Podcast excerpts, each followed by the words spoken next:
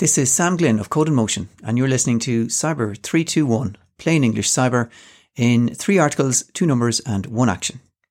It is the eighth of April twenty twenty-two, and in the first of three articles this week, as I'm sure you know, World Backup Day was at the end of March, so hopefully you've recovered from all of the festivities. But in case you missed the special day, Sophos' Naked Security blog provides some great advice on how to ensure you have a good backup strategy in place, even for your personal life. It provides tips to get you on the right track, including identifying your critical data and make sure that it is backed up regularly, remembering the three two one principle, at least three copies of data, using at least two different types of backup process, and at least one of these stored offline and preferably in a different physical location.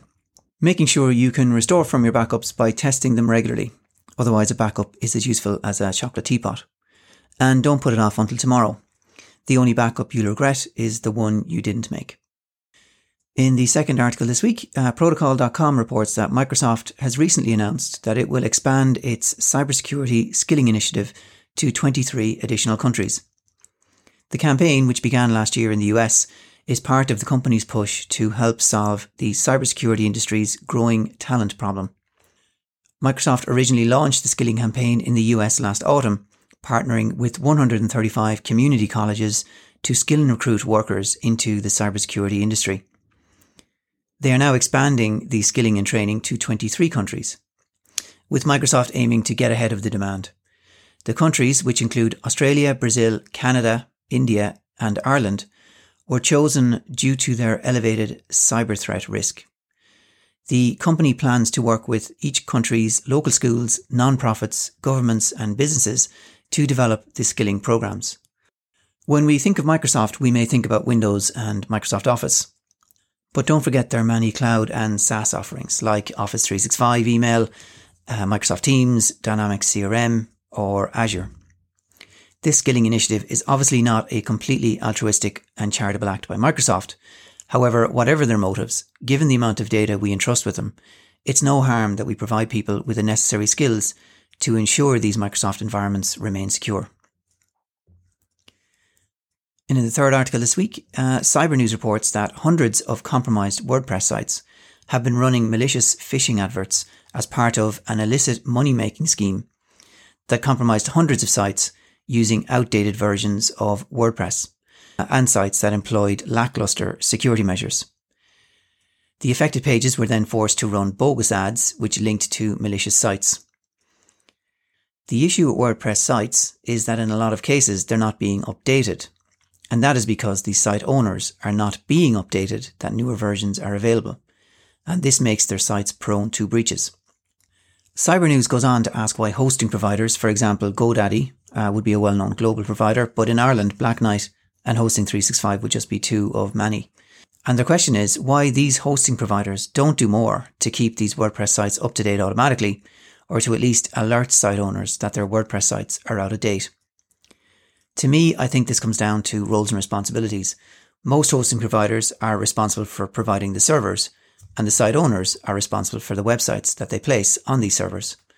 Unless the hosting provider is being paid to deliver a full service WordPress hosting solution, it is the site owner's responsibility to manage their website and to decide when it will be updated. And the reality is that for most standard web hosting services, they cost somewhere between five and ten euro per month. So site owners shouldn't expect Rolls-Royce service for toy car money. The first of two numbers this week is twenty-two point five million, and that is a total of twenty-two point five million euro was stolen from Irish bank accounts through account takeovers in twenty twenty-one, with Gardaí revealing that they received over three thousand five hundred reports of the fraud in twenty twenty-one. This is an increase of five hundred fifty-two percent from twenty twenty, when there were just five hundred forty-four reports made to Gardaí.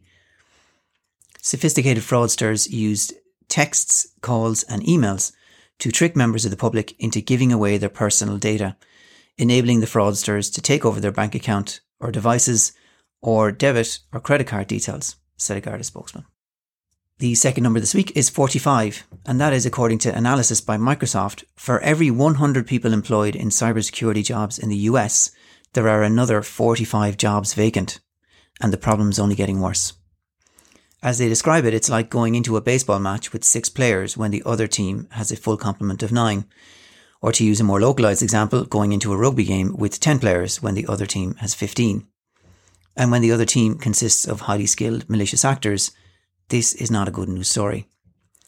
And yes, for those who know me, I did have to confirm with Wikipedia that there are fifteen players on a rugby team. This week's action is to check your website. When we think about cybersecurity, we worry about laptops running up-to-date security software and reliable backups of our critical data. And yet we frequently forget about our websites. Our websites are our shopfronts. If our website is attacked, there could be any number of repercussions. We could face business disruption while we try to restore the site. If we realise we don't have a recent and reliable backup, we face significant cost to rebuild it. We face reputational damage when customers try to visit our site and can't get in. The error code four oh four is never a good look. And we could suffer significant reputational and financial damage if the attack causes our site visitors to be infected. So it's time to review your website and make sure you've all the basics covered. For example, backups, two-factor authentication, and up-to-date software, including all of the site plugins. I also recommend you set up a free monitoring service which will alert you if any of your key pages are changed. This may enable you to spot something is not right before your customers do.